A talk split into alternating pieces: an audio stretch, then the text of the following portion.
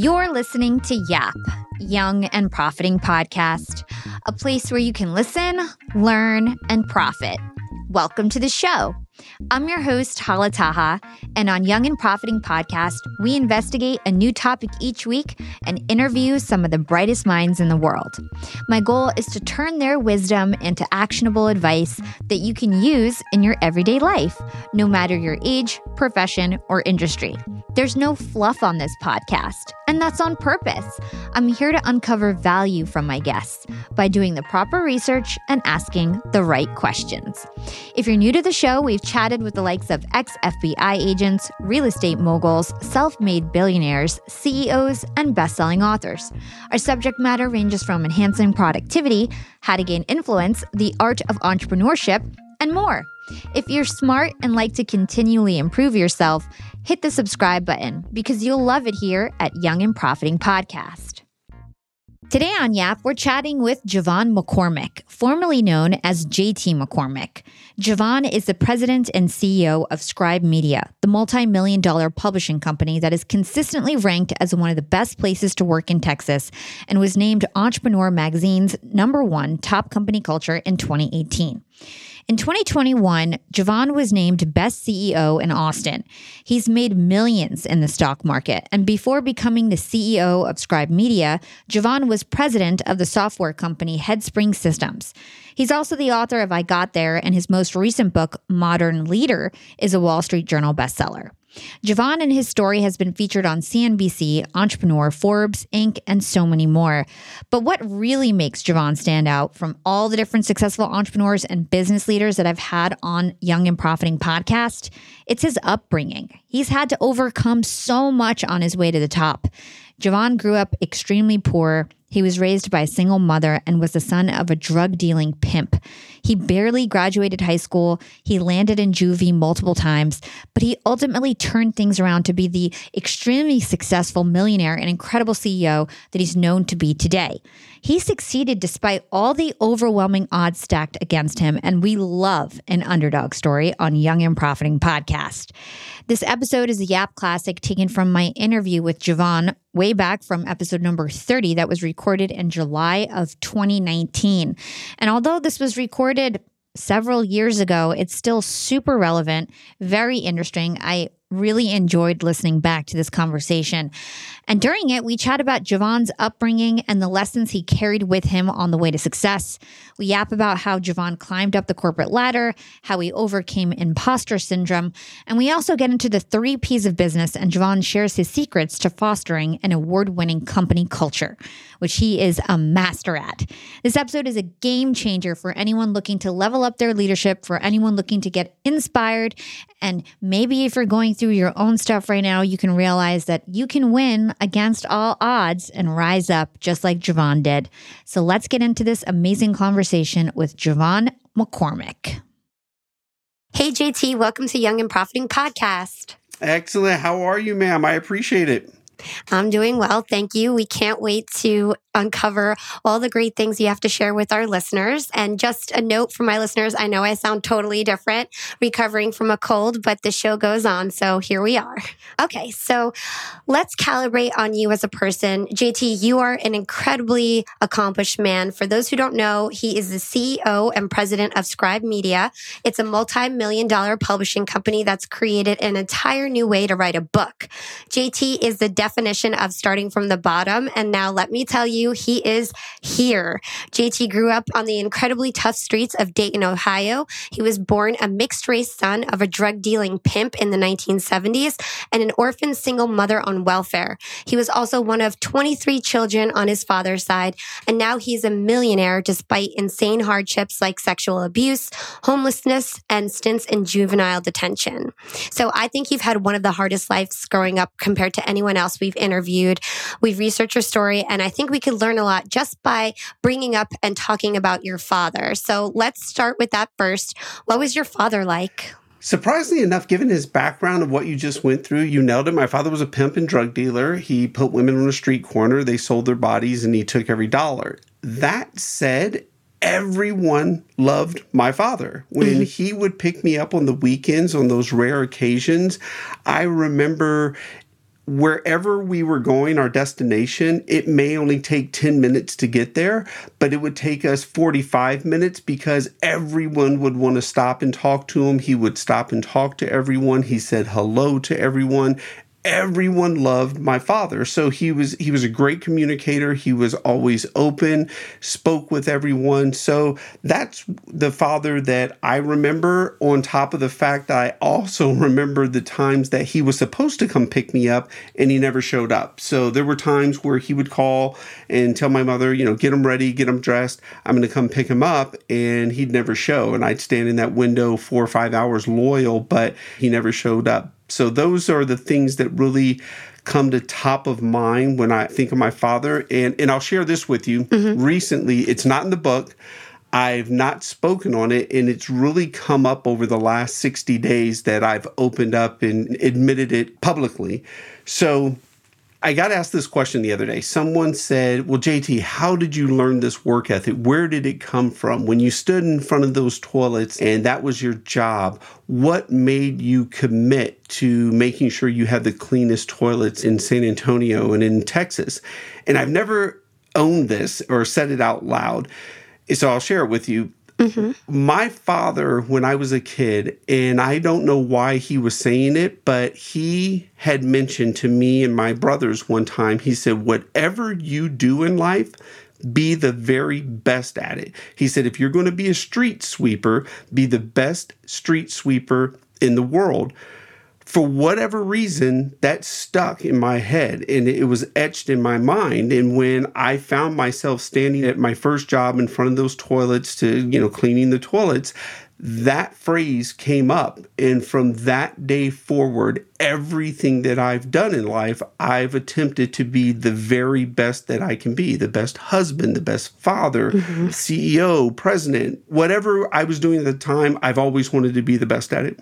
That's a great approach. And I think anybody who follows that advice will end up doing well. How did your mother meet your father? So, unfortunately for my mother, when she left the orphanage, my mother was an orphan. She grew up in the orphanage, institutional kids' prison, was really what it was. When she turned 17 years old, they gave her $20, her suitcase, and they said, Good luck to you. There's the world. She had never been outside of those four walls, so she had no clue how to navigate society. Unfortunately for my mother, one of the very first people she met was my well dressed, fast talking, quite a bit older father. And when I say quite a bit older, let me put this in perspective. I have a half sister that is five years younger than my mother. Mm. So my dad was quite a bit older. And my mother didn't know anything. She was naive. She didn't understand the world. And here she was, this at the time nice pimp speaking with her, and that's that's how they met. And was your mom a prostitute? You know, it's interesting. I have asked my mother that very question, and it's a bit of an unspoken conversation. And my mother has answered and said this to me, and I know what it means. But she used to say this when I was a child as well. Sometimes in life, necessity has an ugly face. And I know what that means. And at times, she did what she had to do to try to feed me, to try to provide for me, to take care of me, or to try to take care and provide for herself. So, you know, it's the unspoken conversation that's never just been said out loud. And she's always answered the question sometimes in life, necessity has an ugly face. And so, can you give some color to how poor you actually were growing up and what it was like growing up for you being that poor and being mixed race as well?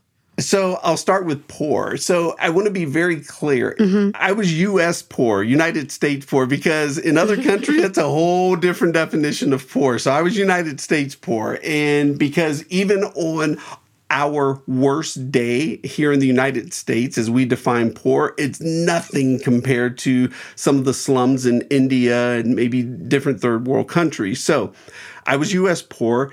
I'll give you a couple stories. My mother and I would joke that we were so poor we couldn't afford the O and the R. We were just Po. I remember on many occasions when winter would come around in Dayton, Ohio, it was cold and our windows had huge cracks in them. So when it got down to in the 20s, the air would come through and sometimes the heat would be turned off.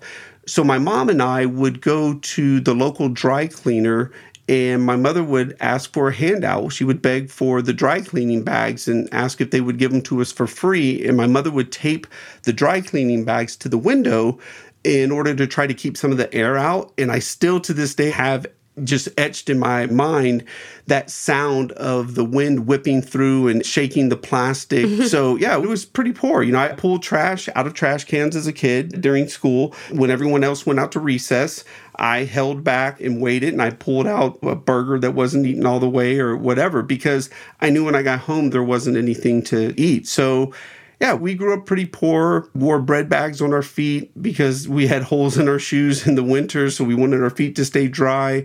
My mother didn't learn how to drive until she was 35. So we always rode the bus everywhere, didn't always have bus fare. So we had to walk many places. Wow. So yeah, it was tough. It was hard. There, I remember going to bed on a Friday evening in knowing I would not eat again until Monday when I went back to school and got my free lunch at school again. So I knew there was going to be a 48 hour time period where I would not have food. That's crazy. One of the things that stood out in your book for me was that you learned the months based on the fact that your food stamps would have to stretch. Like in February, it was great, whereas, yes. you know, May was terrible.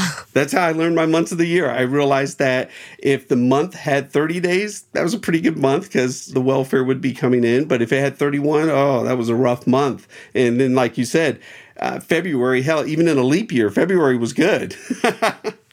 Yeah. How about being mixed race in Dayton, Ohio? What was that like? You know, the best way I can sum this up for people is when someone wants to have a race conversation or they use it as a crutch or an excuse or they want to pretty up the word excuse and say reason, I'm not a fan because racism, I'm willing to have that conversation black people didn't like me because I was half white, and white people didn't like me because I was half black. So, in many ways, I did not have a group of people to fit in with. And in mm-hmm. Dayton, Ohio, you were black or you were white or you were mixed race. And so it was very looked down upon. You know, I was called half breed, I was called Oreo cookie, mixed race, zebra, color confused. And as rough as it was for me being mixed race, it was horrific for my mother, what she experienced having a mixed race child. I don't know if you all will edit this out, but I constantly heard my mother referred to as a nigger lover, and that's mm. what they would call her. So, on many occasions, I remember watching my mother get an older white lady spit in her face and called her a nigger lover when we were standing in line waiting for our food stamps, waiting for our allotment of handout. To this day, I remember I was eight years old. This lady spit in my mother's face and called her a nigger lover. And why I laugh about it is when I think about it now, that lady was in the same broke ass handout free welfare line as us. And to this day, I can't figure out what in her mind made her feel that she was better than us just because my mother had a mixed race child. We were both in the same line for a free handout, but it was worse for my mother, I believe, than it was me. Yeah, it was hard and I was a kid and, you know, I pushed through, but here was my mother having to endure the ridicule, the, shame of having a mixed race child. Wow, that's so tough. It's clear that your upbringing was so challenging, but hopefully these challenges helped you to become the leader and person that you are today. Speaking of that, what are some of the lessons that your father taught you that you later applied to business and in life in general? The number one I shared with you earlier was, you know, whatever you're going to do, be the best at it, put in 100% of your effort. I would also say my father taught me communication skills. Like I said, he spoke to everyone. Mm-hmm. One of the greatest lessons of my life came from my father. And I'll, I'll give you the story of how it came to be one weekend my father picked me up i don't know i was eight or nine years old and we were in the grocery store for whatever reason and we were walking through the frozen food section and a little girl walked next to me and she said hi JeVon my actual name is JeVon and I looked down, I was shy, I didn't say anything. And I feel this massive blow to the back of my head, and my father had smacked me. My face hit the ground, my nose started bleeding. He snatches me up, pins me up against the frozen food door with his forearm under my neck, and he's inches from my face, and he says, I don't care who it is. You show respect and say hello to everyone. And that lesson stuck with me my entire life. And I'll say hello to everyone the housekeeping at a hotel, the person who takes your ticket at the movie theater, the person checking you out at the grocery store. I say hello to everyone. And in fact, I'm probably nicer, I am nicer to service industry individuals than I am C suite executives, founders, CEOs. Okay, they got enough people kissing up to them. I am far nicer, kind, and respectful to service industry people, but that was the greatest lesson my father ever taught me. Yeah. And I know in your book, you mentioned like you could even take it further by making sure you ask people how they are and waiting for a response. Yes. Ask, how are you doing today? And have a genuine interest. When I ask people, I say this How are you today? And I'm not just asking because it's the polite thing to do. And when you follow it up with that, people then really will attempt to connect with you. They'll tell you how they're doing, they'll say what's going on, so on and so forth. Now, be prepared. You may hear some things you don't want to hear, but I really look to ask the question with purpose and I'm asking with sincerity or don't ask the question. So, what did your father teach you about money? I don't know that my father specifically taught me about money. It was my circumstances that taught me about money. I realized the power that money had to change my life. I realized that when you did not have money, there were times where you did not have electricity. When you did not have money, there were times where you did not eat. So money became a deep love affair for me or should I say, the lack of money became a deep love affair.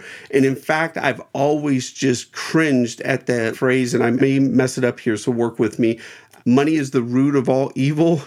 Bullshit. Mm-hmm. I've never met a poor person who felt that way. So, not having money is the root of all evil because the last time I checked, someone who's got $50,000 in their bank account has never gone in and robbed 7 Eleven. And so, for me, not having money became the root of all evil because of the things you're willing to do in order to obtain money. So, I don't know that my father necessarily taught me a lot about money. It was my circumstances, and he just happened to be a part of that. Got it. So, last question on your father. In your book, you talk about a great analogy that he gives between the CEO of Budweiser and a drug dealer and what that taught you. Could you go into that? Yes. In fact, I love this. So, my father, when I was a child, he would always say the only difference between me and the CEO of Budweiser is the CEO of Budweiser, our government chose to make his drug legal. And he would go into this whole explanation about how alcohol back during Prohibition, alcohol used to be illegal. And he would go into this whole explanation about how alcohol is responsible for killing many people, drunk driving, so on and so forth, and creating problems. But he would say the only difference is the CEO of Budweiser, our government chose to make his drug legal and chose not to make my drug legal. And it's interesting because never did I believe that I would see the day that here we are in our country where now we're making weed legal through throughout the country. Mm-hmm. And so I sit back and I was like, wow, he was onto something. And the other piece to this too, and I've caught a lot of heat for this. When you look at pharmaceutical reps. They are legalized drug dealers. And literally, there's a hate for me for saying this, but the first rule of a drug dealer, we all know this, is the money is in the comeback. So we're going to give you the first sample for free because the goal is you're going to love the drug, you're going to get hooked, and you're going to keep coming back. Every drug dealer knows that. That's the mm-hmm. first rule of drug dealing. Well, what do pharmaceutical reps do? They go to the doctor's office, they give out free samples, then the doctor gives free samples to the patient. The patient then takes the drug, calls the doctor back, Can I have a prescription for this? Doctor calls in the prescription, Walgreens fills the prescription. Now you have the patient who is now hooked on the drug. I've come out and said, if you look at that system, it's flawed. You've got too many middlemen in between there because drug dealers on the street, there are about three transactions involved where you have pharmaceutical reps, you've got a pharmaceutical rep, you've got the doctor, you've got Walgreens, you've got Big Pharma, whatever name you want to put on that. So there's a lot of people in between there that are getting a piece of the pie versus the same deal that's going down on the street. Now, people don't like I use that analogy, but it is what it is. Yeah, and it just goes to show how you can have connections between what goes on into the street versus, you know, what happens in business. So, very cool. Your mom was a shining light in your life and she's really the only parent that you had. What was your relationship like with her and what are some of the big lessons that she taught you to help you succeed as much as you've had later on in life? You know, regardless of how many times we came up short and didn't have enough money or didn't have food to eat, my mother always tried. And I have said time and time again the greatest example that my mother gave me was she had a son and she had no business having me. I have no problem saying this. My mother had no business having a child. And I know that, and I'm fine in saying it. But the greatest example she ever showed me was she didn't go off and have six more and knowing she couldn't afford that first one. So mm-hmm. she had one, she shouldn't have had me. And she didn't continue to repeat having more children when she couldn't take care of them. That was a great lesson for me. In fact, maybe more than you want to know, I'm only here by way of a horrific abortion that my mother had. The first time she got pregnant, my mother had an abortion, and this is back in 1970 when mm-hmm. abortion was illegal. And so my mother had an illegal abortion that was so horrific, as she described it to me, that she decided the next time she got pregnant that she would take her chances in trying to raise a child than to go and have an abortion again. So that's the only reason I'm here. And again, she did not repeat. I kindly refer to myself as a mistake because she shouldn't have had me, but she always tried you know, she would sweep out the stairs in the apartments we live in to try to get $10 off of our rent. In fact, there's a rent receipt I keep on my desk at work that shows our rent was $145 and she only had $10 to pay on the rent and the whole transaction is there on the receipt and i keep that receipt framed on my desk to remind me where i come from what i went through and everything that i've done to get here but she always tried. She may have come up short, but she always tried.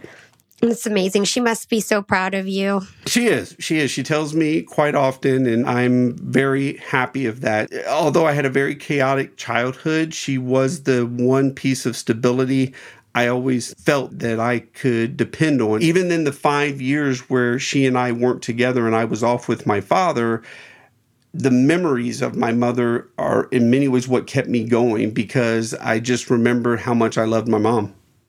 Let's hold that thought and take a quick break with our sponsors. Young and Profiters, they may call me the podcast princess, but I'm also the LinkedIn queen. I've been a LinkedIn influencer for six years now, and I teach one of the most popular courses about LinkedIn.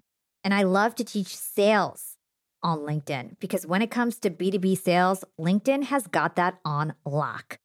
LinkedIn is where all the decision makers are hanging out. There are 180 million senior level decision makers on LinkedIn and 10 million C suite decision makers. These people are on LinkedIn and they're in the mode to buy. They're using LinkedIn for their buying journey to research vendors or sales reps that they might work with, to look up how to solve their problems, to learn from industry thought leaders. They are in the mode to buy, whereas on other platforms, they're in the mode to be entertained. You want to get them in the right mindset. You want to cut through the noise with LinkedIn ads. In fact, 79% of B2B marketers rate LinkedIn as their top channel for paid media. And LinkedIn has the best targeting because they've got all these different inputs. People are putting their resume basically up on there. And so there's so many keywords that they can use to target the right decision makers so they can hear about how you solve their problems. And I've got a special gift for all you young and profiters who want to try LinkedIn ads. You can get a $100 credit. LinkedIn was super generous. If you want to make B2B marketing everything it can be and get a $100 credit on your next campaign, go to linkedin.com slash yap. Y-A-P. Again, if you want to claim your credit, go to linkedin.com slash yap. Terms and conditions apply. Young and profiters, we are all making money. But is your money hustling for you? Meaning, are you investing? Putting your savings in the bank is just doing you a total disservice. You got to beat inflation. I've been investing heavily for years. I've got an E Trade account, I've got a Robinhood account, and it used to be such a pain to manage all of my accounts. I'd hop from platform to platform. I'd always forget my Fidelity password, and then I have to reset my password. I knew that needed to change because I need to keep track of all my stuff. Everything got better once I started using Yahoo Finance, the sponsor of today's episode. You can securely link up all of your investment accounts in Yahoo Finance for one unified view of your wealth. They've got stock analyst ratings, they have independent research. I can customize charts and choose what metrics I want to display for all my stocks so I can make the best decisions. I can even dig into financial statements and balance sheets of the companies that I'm curious about. Whether you're a seasoned investor or looking for that extra guidance, Yahoo Finance gives you all the tools and data you need in one place. For comprehensive financial news and analysis, visit the brand behind every great investor, yahoofinance.com, the number one financial destination, yahoofinance.com. That's yahoofinance.com. So you got into some trouble as a kid. You landed into mm-hmm. juvie three times. Can you talk to us about how much trouble you really got into and perhaps how you transferred some of your hustling qualities into the corporate world? You know, I went to juvenile more as anger as a kid. I get it from so many children how they end up there. The first time I went to juvenile is because one of my father's girlfriends had beat me and then i ended up being taken to another one of my father's girlfriend's house and then she ended up beating me. Well i got tired of being beat and so i fought back and she called the police and i went to juvenile. What was sad about that situation was I was in Dayton, Ohio. My mother had gone, moved to Texas because I was there for a bit, but my father was in England. So no one knew I was in juvenile. So I was there for about two and a half months. Oh my God. And finally, I got out. I was staying with one of my aunts that picked me up, and she couldn't afford to take care of me. So I kept my suitcase and I left and I slept on a bus stop. So I was homeless at 13, had nowhere to go, but I would go to school each day because I knew I could get a free meal a little boy there, middle school, we all know those kids are brutal in middle school. Mm-hmm. He would make fun of me, and I got in a fight with him. He ended up going into the hospital, and I went back to juvenile, and I was in juvenile again. You said it, I was in juvenile three different times. What really stands out the most for me from juvenile is the last time I was there, I was leaving, and a corrections officer pulls me to the side and he goes, Let me tell you something, son. You come back here again, you're going to man prison. Now I'm 47 years old and I don't know what it is about the term man prison that just doesn't sound right, but I made it a goal that I was never going to find out what man prison was about. So I'd like to thank that gentleman because he kept me out of man prison for whatever man prison is. I didn't want to go. To the second point of your question, what have I taken into corporate America? My childhood as a whole was very chaotic. It was challenging. I was sexually molested by one of my father's prostitutes from the ages of six, seven, and eight years old. Hmm. I took every bit of my childhood and I found the positives within it. I never let myself be a victim a victim, in my opinion, is a victim of a drive by shooting. No one asked for that. A victim of a hit and run. No one asked for that. My childhood was my childhood. It's what I had, it's what I was born into. Okay, great. So I don't lean on it. I look at what are the things that I went through that can help me succeed in life. And I try my best to find the positives in every negative situation. So I'll be very specific here. So, in growing a company, you're talking about scale, payroll, growth, operational metrics, visibility, all the things that you need to be able to scale and grow. Well, a lot of times those things do get stressful for some people. For me, I find peace in all of that because in the most stressful moments, I dip back to one situation in particular as a child, and it was when I was left for three weeks with my three half brothers and sisters. I was 12 and they were four, three, and two. And we got left in Dayton, Ohio in February for three weeks in a house. And I remember I used to have to leave my four year old sister in the house while I went down to the store and would steal food for us to eat. And I would come back. Why this is significant to this day is the stress that I felt as a 12 year old kid. This is what I felt day in, day out. I was scared as hell that someone would come and turn off the electricity because the bill wasn't paid, and that the four of us, my brothers and sisters, and I, we would freeze because it was February in Ohio. I was scared to death that the water would be shut off and we wouldn't have any water to drink or be able to take a bath or anything like that. I lived with that stress every day for three weeks. Mm. So when I look at balance sheets, income statements, EBITDA, capital expenditures, operational expenditures. And I don't find it too stressful. So, because I dip back to that and I remember that's what real stress felt like. Wow, that is so incredible. I can't believe you went through all of that as a child and all the pressure that must have been on your shoulders. No wonder like you're so strong and can handle anything now. What was the turning point in your life where you started to, you know, transition on the straight path and how did you end up landing your first job and getting on the path to success? So, my first job, I never graduated high school. I had to go to summer school, take some remedial courses, and the janitor gave me my high school diploma. I never walked the stage, never got to do the graduation celebration. I just academically, I was not and still am not the most gifted person in the world. So I got my high school diploma, went home, and my mother said, Great, you've got two weeks to get a job or you got to get out. And so my first job, I can't make this up, was at a restaurant called Po Folks. so my job was cleaning toilets. And like I said, I looked at those toilets and I made a commitment. If this is my job, I will make sure I'm the best toilet cleaner in the country. What benefited me, and I believe this, you don't do things just because people are looking. Who you are when no one is looking is who you are when everyone is looking. So, what I developed is I was a busboy as well. When I would clean my tables, I would wipe off the table. I would wipe off the salt and pepper shaker. I would wipe off the chair. We all have been to a restaurant where you go to sit down and there's crumbs in the chair. I took pride in the fact of attention to detail. So I made sure there were no crumbs in the chair. Well, there was a couple that came into the restaurant every day for lunch and they saw how I took pride in that. And they asked me if I would come work at their candle shop in the mall. Now, this is back in the 90s. Mall was still the hot place to be. I was 18 years old, and I'm like, hell yeah, I'll go work in the mall. So they taught me how to make candles in the mall in front of this window. I'm like, oh yeah, girls can see me. I'm a candle maker. They're paying me more money, and I'm not cleaning toilets. This is great.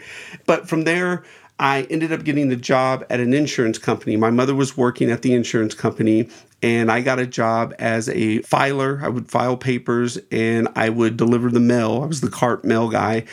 And that was my first introduction to corporate America. And I just paid attention, watched how everyone would interact, watch how things were done in corporate America, how to speak, how to shake hands, how to conduct myself.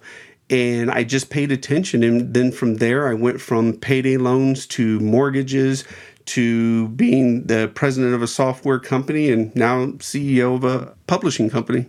That's amazing. So let's take it back to Headspring System, which is where you started off at the lowest paid position, but within mm-hmm. a handful of years, you became the president of the company. So, what was that experience like, and how did you climb the corporate ladder so quickly?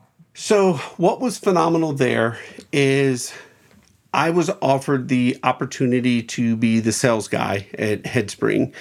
And they had never had a huge internal sales team to grow sales. And the company had been around for about 10 years. So I was the lowest paid person, and I would make my sales calls off of a fold out metal chair in a storage closet. And I would sit there and I would call big companies. And truth be told, I didn't know what I was selling.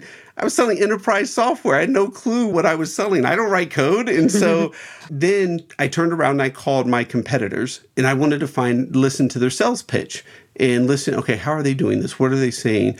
And so I would listen to their sales pitch. I'd pay attention. I would take it, come back, tailor it to my delivery and then it was just all out. I would you know come in at six in the morning. I'd stay till six in the evening. Long story short i had some great success in sales. We were 13 people. I was making my calls out of a storage closet and we went from 13 people to having offices in Austin, Houston, Dallas, and Monterrey, Mexico. And we ended up with over 100 people, and that all transpired within about four and a half years. And I went from, as you said, the lowest paid person to president of the company. Much of it was grind, hard work, effort and willing to do what other people won't do. So I greatly appreciate you asking me this because this is the non sexy part of this that most people don't want to hear about. In the five years that I was with that company, I only ever took 11 days vacation. You and I both know we live in a world right now where people take 11 days vacation in Q1. I only mm-hmm. took 11 days in five years. And so out of those 11 days, I can even break them down. Three were for my wedding, two were for the birth of my firstborn, and one was for the birth of my secondborn. And then there's a bunch of little sporadic days in between there, but only 11 days in five years. And in fact, I share this with people there is a picture of me in the delivery room with my wife and my daughter being born, and you can see my laptop open in the back where I was working in the delivery room. Now, a lot of people would say that's insane, that's stupid, I would never do anything like that. Okay, great. I don't knock you for not wanting to do that, but if you're asking me how I did it, that's how I did it. I've always been willing to do everything that someone else isn't willing to do. To this day, if I go into the office, I'll take out the trash. Storage closet needs clean. I'll clean the storage closet. I do not believe in low level tasks. There are no low level tasks. There are only tasks, duties, and responsibilities. Wow. And I bet you that kind of mentality really earns the respects of your employees because it's not like you're telling them to do something that you wouldn't go ahead and do yourself. You roll up your sleeves and get dirty. Totally. I will never ask someone to do something that I'm not willing to do. And in fact, it usually won't even come in by way of an ask. You'll just see me doing it. Trash is overflowing. Okay, well, where are the bags? Let's get the trash taken care of. So I'm very blessed and fortunate and happy. My first role was cleaning toilets because, in many ways, that's the ultimate entry level job that you can have. Mm-hmm. And it taught me okay, there is no job, no responsibility, no task that's beneath me. I'm willing to do it all. That's amazing. It really is probably why you are such like a humble person. Your background has made you into such an incredible leader. So that's great. So now you are the CEO of Scribe Media. From my understanding, you didn't found that company, which usually somebody who like doesn't have a college degree. They're like, you know, entrepreneur, founder of a company. You actually got selected by Tucker Max to be the CEO of Scribe Media.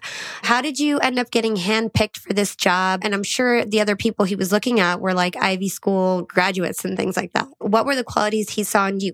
he himself went to the University of Chicago and Duke Law School. So, yes, he had all the credentials, but I'll give you the story of how this came to be. So I was at the software company, president, blah, blah, blah. And I was traveling one day. I don't like to fly. I hate turbulence. And I hit a lot of turbulence.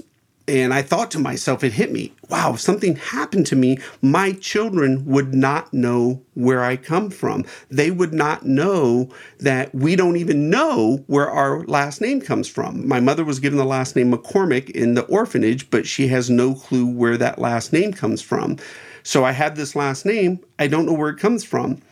So it hit me, my children wouldn't know these things. They wouldn't know that their biological grandfather was a pimp and so I said, okay, when I get off this plane, I got to find a way to document my background for my children so they have a legacy piece so they at least know where we have a starting point because I don't have you know, five, six, seven generations that I can track. Hell, I can't track 30 minutes. And so I wanted that for my children.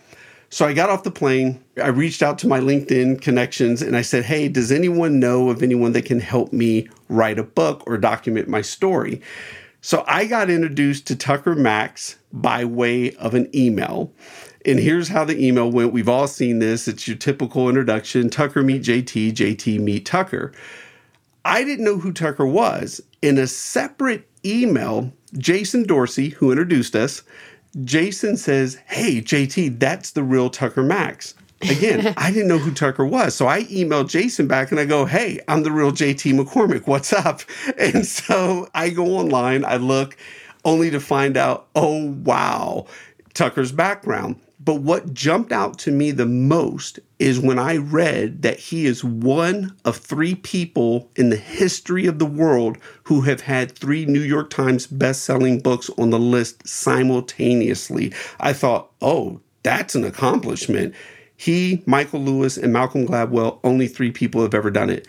So Tucker comes over to my office at, at Headspring, and we're sitting in the conference room, this massive conference room, conference table sitting there.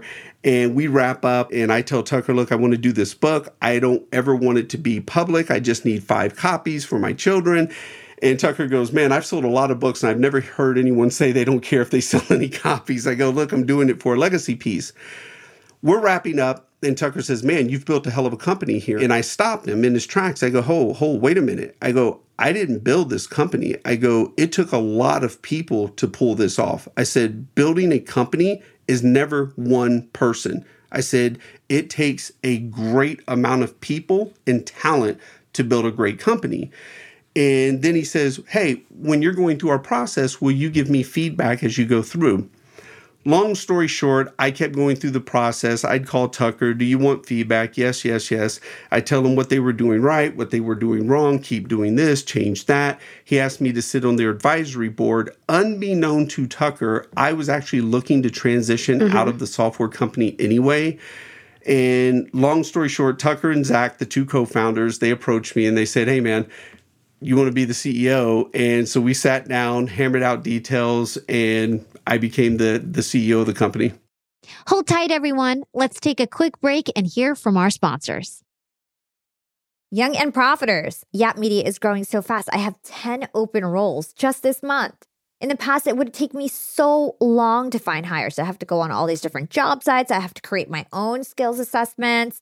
That's why I let Indeed do a lot of this heavy lifting for me. Indeed is the powerful hiring platform where I can attract, interview, and hire all in one place.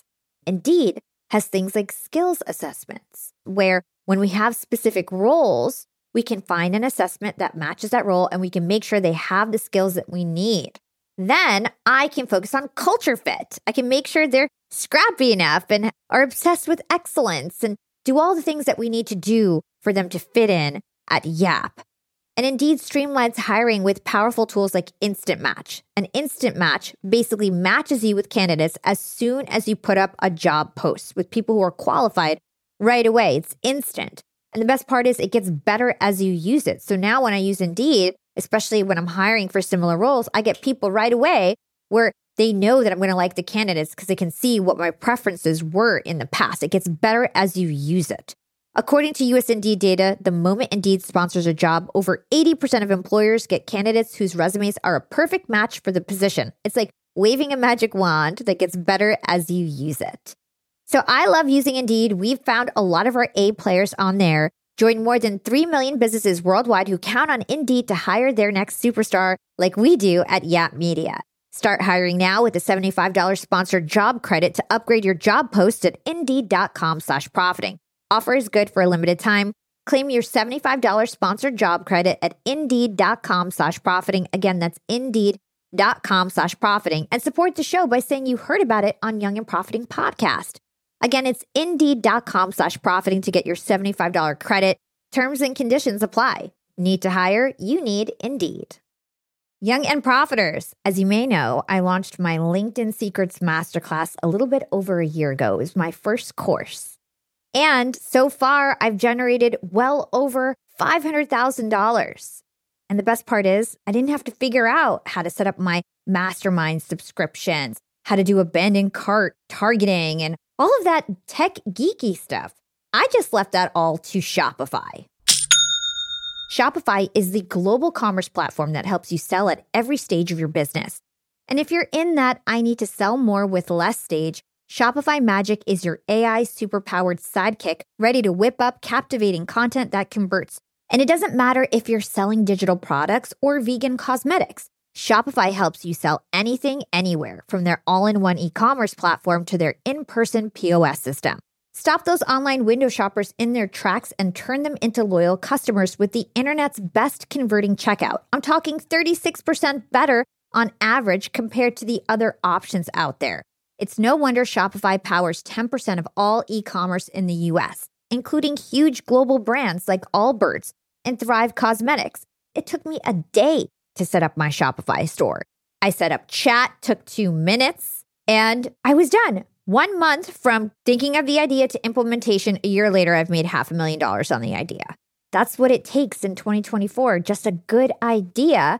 And then utilizing a platform like Shopify that can help you make it a reality. There is no excuse these days. If you've got a good business idea and you think you'll be a good entrepreneur, you don't have to wait any longer. You don't have to be super techy. And you never have to worry about figuring it out on your own. Shopify's award winning help is there to support your success every step of the way. Sign up for a $1 per month trial period at shopify.com slash profiting. That's all lowercase. Go to shopify.com slash profiting now to grow your business no matter what stage you're in. Shopify.com slash profiting. I know that previously we mentioned that, you know, you barely finished high school. You're running a company that's probably has top talent there with folks that have PhDs and multiple degrees. And in the past, you've mentioned that you felt this imposter syndrome. And for those who don't know, imposter syndrome is a psychological term referring to a pattern of behavior where people doubt their accomplishments and they have a persistent, often internalized fear of being exposed as a fraud. Can you help us understand how you overcame this common feeling that many of us often have? You know, first and foremost, I would say I suffered from imposter syndrome and intimidation, is what I used to call it, for everyone who had a degree. And the more degrees you had, the more intimidated I was. If you had a master's, a MBA, a PhD, oh God, they've got all these credentials. I don't have these. And so I struggled with that because I felt that these individuals knew something that I didn't know. It actually wasn't until I was paired with Tucker and Zach, the two co founders. Tucker pulled me aside one day and he said this, and it was like the clouds opened up. He goes, Let me explain something to you. He goes, part of why you're so good at what you do is because you weren't clouded by the things that come with a degree. He goes, You don't know the typical things that are taught in school. So everything that you do comes from a different position. He said, I'm telling you that from me going to University of Chicago, me going to Duke Law School, you are actually in a very fortunate position that you actually didn't go to college. And that really changed the game for me because I realized, oh, okay, I do know some things. I may not have academic credentials. I may not be able to tell you when some of the wars took place, or I may not be able to write a dissertation, but I can damn sure tell you how to scale a company, what to do, how to do it, anticipate, scale, grow, and visibility. I'm good at those things. And even now, if you look at this, I don't do any of the writing. I can't tell you an adverb from an adjective. And thank God, because you guys don't want me writing books. But I can tell you from the business aspect what needs to be done. I make this joke all the time. One of the top five people I would love to meet in my life right now is the man or woman who invented spell check because you have been greatly influential in my career. But to your point, yes, I suffered deeply for 45 years with imposter syndrome and being intimidated because I didn't have that academic background. Awesome. So let's switch gears a little bit. Let's pretend the market crashed tomorrow and you lost everything. You know, I did that before, right? Yes. Let's say it happened again. What would you do to earn it all back a third time around? I'd go back into the market again. That's where I made my first million dollars in the stock market. I was able to turn $100 into eight figures and do it again in the market. and I love the market. I love business. I love growth, scale. So it'd be anything around starting another company, growing a company, investing in the stock market. I would probably do both. Even right now, my life boils down to five areas God, health, family, business, and investing. If it does not fall in those five areas, I don't do it. I love golf, love golf but I've got four small children, and I much rather spend that four hours that it takes to play a round of golf. I much rather spend that four hours with my family. So for me, I would just straight focus in on what I needed to focus on, even if I had to start over at McDonald's, whatever it is. I will get back to the top and make a million dollars a year. This is America. This is literally the land of opportunity. We all have read that story of a person who comes to this country for the first time with 45 cents in their pocket. They don't speak the language, only years later to hear that they've become a multimillionaire. Well, damn it, I was born here. So I've already mm-hmm. got a mm-hmm. leg up on you. And my attitude is I have a responsibility that being born here, being blessed and fortunate to have been born in this country, oh, there's no reason why I shouldn't be successful. I think that's such great advice. Let's move on to some of your philosophies. You talk about the three S's of success, which are sacrifice, sleep, and success. Can you unpack these for us? So, sacrifice. I personally believe that you will have to make some sacrifices in life in order to achieve success. And I use LeBron James, go to the highest level here. Everyone sees LeBron James, $100 million a year he's making, all the endorsements, the championships. You know, one could argue he's the greatest basketball player that's in the game.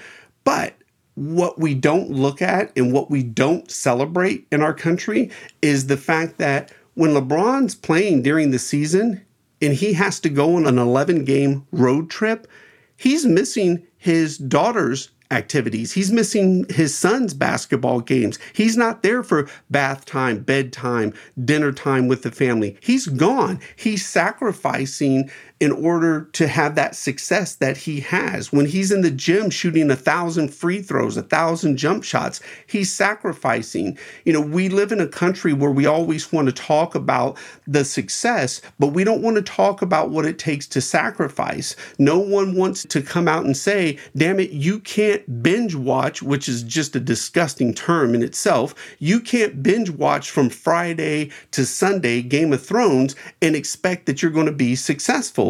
And if that's what you want to do, great. I don't knock it. Just don't bitch on Monday that you haven't achieved your dreams and goals when you just spent all weekend binge watching Game of Thrones that did absolutely nothing for you. So mm-hmm. in life, you will have to sacrifice. Now, I'll go to sleep. I struggled with this for a while. It wasn't until probably the last two years that I finally said, okay, everyone else is right, I'm wrong. I achieved success on three to four hours of sleep each day. So mm. I had convinced myself that sleep wasn't important.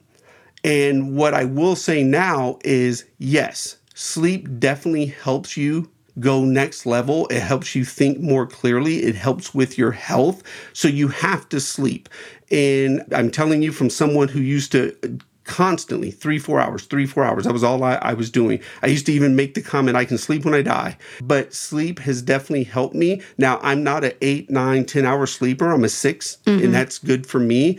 But i do believe that sleep very much helps you in achieving success. So yeah you've got to make some sacrifices. You got to sleep in order to achieve success amazing. I think all of those are great gems for our listeners. And I actually had a whole entire episode on the power of sleep. So if you guys are interested to learn more, it's episode 12. You also talk about the three P's of business that's people, profits, and process. Can you share these tips with our listeners? Yes. Matter of fact, let me back up there. Let me put them in the correct order. It's people, process, in profits. Mm. And why that's important is you've got a lot of companies out there that mix these three P's up.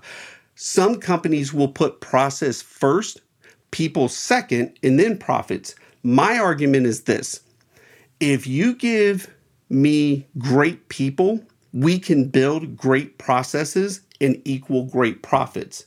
But if you attempt first to put a flawless process in place, and then you put bad people in that process, they will wreck your process. So I'm looking great people. I always believe you should put people first at, at everything. Process second will equal profits. Now, the ultimate breakdown I personally believe is in publicly traded companies because the profits are actually put first. And let me explain that. Mm-hmm. When you have a publicly traded company, people are not number one, shareholders are number one. And in my opinion, if more publicly traded CEOs came out and admitted this openly, it would be a great thing. But the way the system works, if you're a publicly traded stock company, is shareholders are first, your customers are actually second because they got to buy the product or service, your employees are third. And I challenge any publicly traded CEO to say otherwise because that's the order of operation if you're a publicly traded company.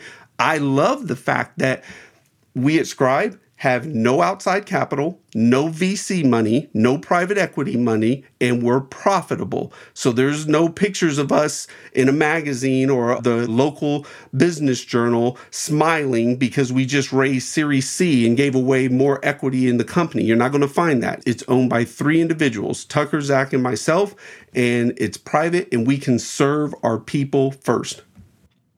Awesome. And I know that Scribe is known for their company culture. You guys have actually received many awards for being best places to work, having an exceptional company culture. So, what's your philosophy on fostering a good company culture and retaining talent to keep them happy?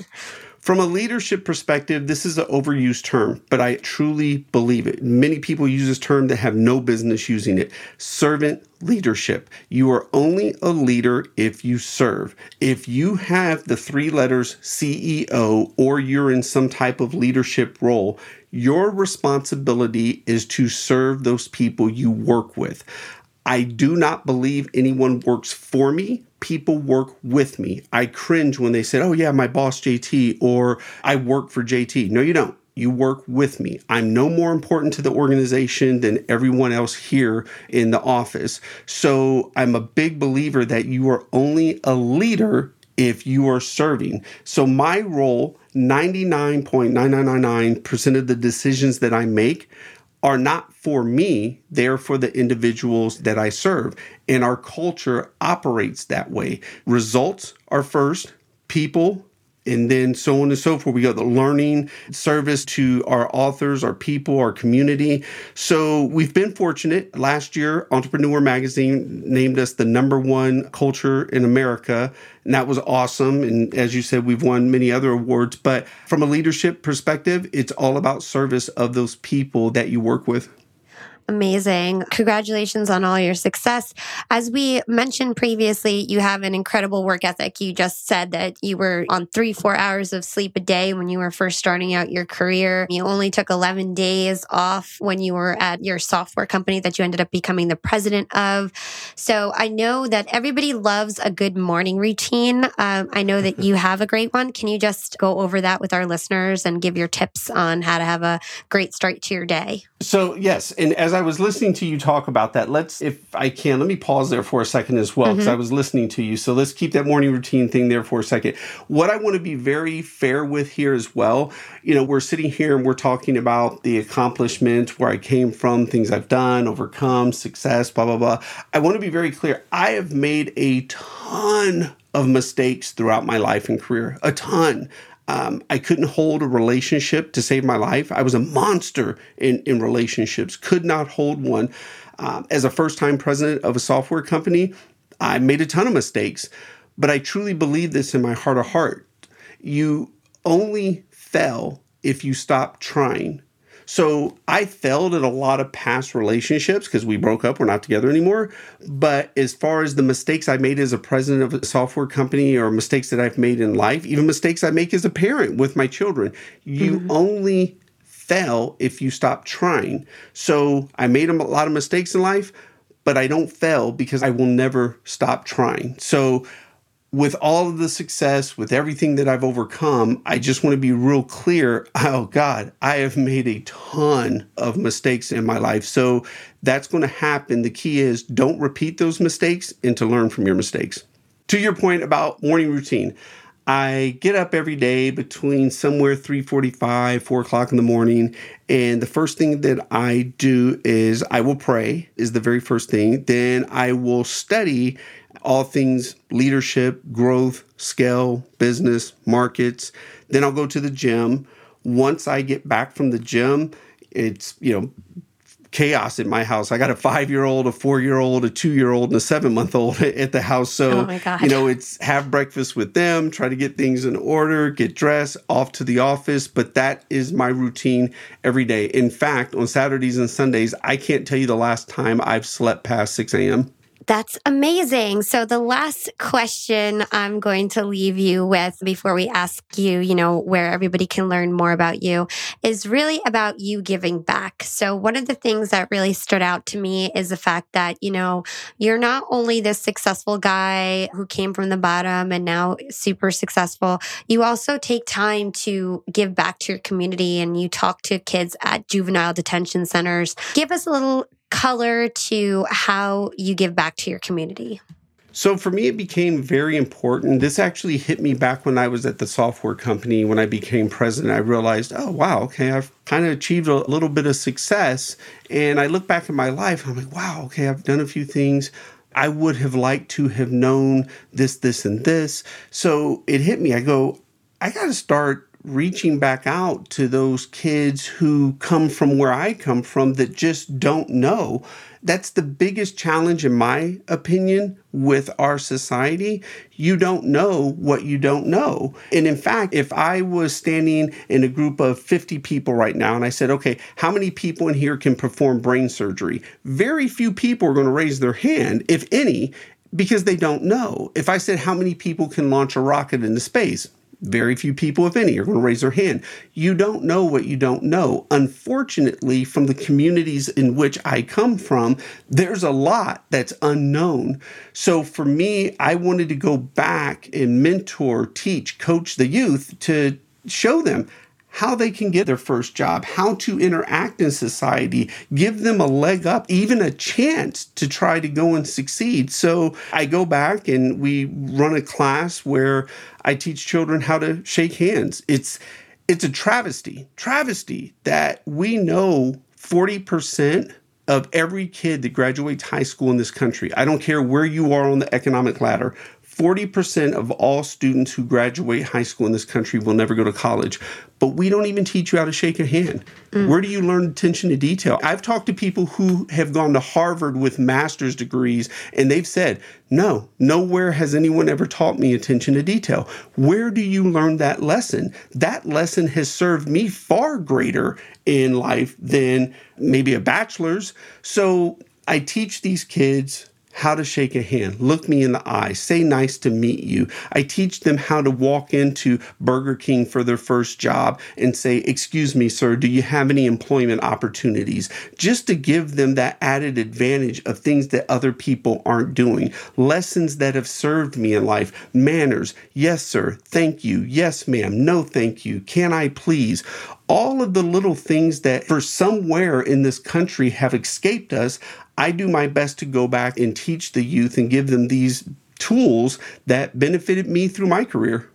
That is so sweet. You are such a great guy. And I know you mentioned you focused your life on God, health, family, business, and investing, but I really think you ought to add a sixth one called philanthropy after all that you've done for your community and for the younger generation. I appreciate that. I may have to look at that. I like odd numbers, so then I'm going to have to find seven because I appreciate that. Golf. You. There, you there you go. There you go. All right, JT, it was such a pleasure to speak with you. Where can our listeners go to learn more about you and everything that you do? There would be three places. You can go to scribemedia.com. That tells you all about our company. You can go to LinkedIn is probably the best place if you're looking for things from me personally. Every week I will share different mistakes, lessons, things that I do in business, things that haven't worked for me, things that have worked for me in business. I'll share those on LinkedIn. So that's probably the best place. And then you could go to jtmccormick.com, and that's my personal website. Yep. And he has also got a book that I read that's actually really a great read. I really enjoyed it. It's called I Got There. Yes. So check that out. Yep. I got there. How I overcame racism, poverty, and abuse to achieve the American dream. Awesome. Well, thank you so much for joining the show. I hope to chat with you soon. I appreciate it. Very humbled and flattered that you would have me on. Thank you, ma'am. Well, there you have it, Young and Profiters. Another incredible Yap Classic episode in the books. The story was so motivational. This is one of those stories where you like just feel like you could run through a brick wall. And JeVon is somebody that I truly admire. His view of leadership and work ethic is something that everyone can learn from, no matter where you're at in your career, no matter if you're the CEO like me or if you're just starting out in your career. You can learn from what JeVon talked about today. And I loved his phrase nobody works for me, they work with me. Like, what a great mentality. I'm going to take heed to that. I feel like I really needed to hear that lately. And this is totally that attitude and view that put Scribe Media on the top of the charts for the top company culture in America with Entrepreneur Magazine and why they always get ranked as like the best place to work. And he's just such a great leader. And I think what it really boils down to is that he puts people first. We talked about the three P's of business, and that's people, process, and profit in that order. I love this. Again, this is another piece of advice that I'm going to take with me.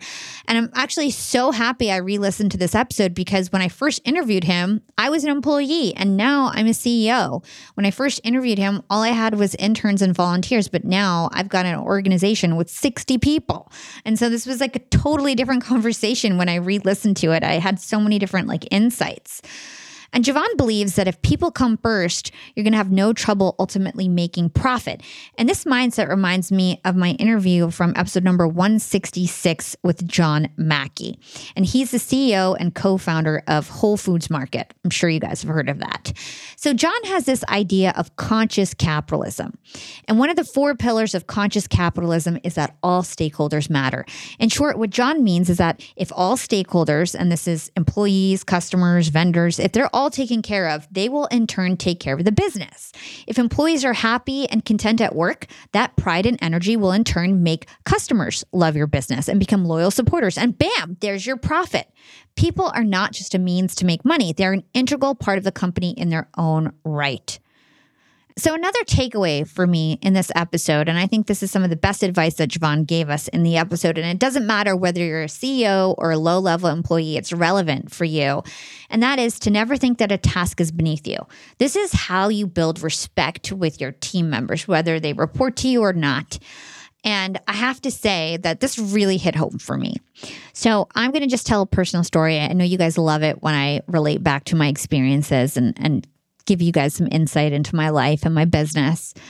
And at Yap Media, we scaled very fast. We scaled from 10 volunteers to 60 paid employees all around the world in like a year and a half, two years. It was really fast. And I have to say, I haven't been a perfect leader. Like I've tried to be a great leader. And in the past, I was such an amazing leader. But scaling that fast and having really egotistical billionaire clients, it's really hard to like always keep your cool and always be perfect, especially when you're like a perfectionist like I am. And one thing that I, I realize as the team gets bigger is that the lower level employees, they feel really disconnected to me. And I feel like part of it is because now a lot of the things that I do is glamorous, right? I'm on these interviews, I've got a cool studio, I go to conferences, I have photo shoots. And I still work super hard, but like my job has gotten more glamorous. I'm more like the face of the company. I'm doing a lot of the selling. They don't realize that like the only reason why anybody has a job right now at Yap Media is because I'm literally doing all the deals and making and selling all these high ticket social media and podcast agency services and, and whatever else we're selling. Yeah, I'm the main seller. But they don't see that, right? They're, I'm not in the trenches with them all the time. And so when I had a team of 10 interns, 10 volunteers, you know, two years, like this was actually four years ago, right? I was like a god to those interns and volunteers because I would teach them everything. I would be in Canva teaching them how to do graphic design. I'd be in Premiere Pro teaching them how to video edit. I would write all the research and do everything and they saw me working 16 to 18 hour days and and they loved me because I taught them directly and I was in the trenches with them and we were equals, right? There was no task beneath me. And I still feel that way. I still act like that, but I'm going to go above and beyond to make sure that I really, really take that piece of feedback away from me and make sure that, you know, if I don't like a graphic or something that I see, to just go in the tool and, sh- and show them how I would do it, right? If somebody is having trouble with social media copy, I'll take a stab at it for them, show them a trick or two, and just try to teach people the way that I used to when I first started Yap. So that was a big takeaway for me. I don't know why I feel like tearing up about that because I just I try to be the best leader that I can. Anyway, young and profiters, I don't know why that got me upset, but it's just, it's not easy to be an entrepreneur. There's ups and downs, and damn, I love my team. That's all I could say. Is like I love my team. I couldn't do this without them. I'm probably getting upset because it's 10 p.m. and I haven't slept in like three days, I feel like. But I love my team. And if you're a leader out there or a manager, just try to be there in the trenches with your team. Try to be willing and ready to handle tasks and step in. And the other thing that JeVon said that I'm also going to take away with me after re listening to this conversation is that never tell someone to do something that you're not willing to do. Like, think hard before you tell somebody to do something. And I I definitely need to take this advice, you know, as when you get bigger and bigger and more at the top, like you're used to just like throwing out ideas. And sometimes they're they they're not thought out. They're not smart use of somebody's time. And, you know, you've got to just make better decisions when it comes to what you ask people to do. Make sure that everybody's utilizing their talents in the best way possible. All right. And so finally, of course, the other powerful piece of this conversation was JeVon's story in itself. I mean, how he overcame all those incredibly difficult obstacles. I mean, what an awesome role model he is, especially for minorities. JeVon is a freaking man. I'm going to invite him back on Young and Profiting podcast. And I think you guys are going to love his new material. He's got a lot to teach us about leadership. So I'm super excited for that conversation. And if you loved hearing JeVon, you can thank the Yap team by dropping us a five star review on your favorite podcast platform. And if you aren't connected with me on social yet, what are you waiting for? I've been loving seeing your guys' stuff. You know, you guys are screenshotting, uploading it to your story, you're tagging me. And guess what? I'm going to repost it because I'm not a hater, I'm a lover. I love to share people's stories. If you guys go out of your way to post about Yap and share with your community, I will 100% share it on my story as well. You guys can also find me on LinkedIn. You can search for my name, it's Hala Taha pretty hard to miss on there. And as always, thanks so much for listening to another incredible episode of Young and Profiting Podcast. Shout out to my amazing Yap team. You guys just made me cry today thinking about how much I love you guys and how much I just want to be a better leader and how excited I am that things finally are slowing down to a gr- degree where I can just like breathe and be a better leader. I feel like for so long I was just like flying on the seat of my pants, like this crazy, crazy, crazy accelerated success. And gosh, I hope we keep skyrocketing to success, but man, it's been nice to have like sort of a more mellow summer. I feel like I'm really able to work on myself and make sure I'm a better leader. And this episode really got me thinking about that. Obviously, without further ado, guys, I know I'm being long winded today. This is your host, Hala Taha, signing off.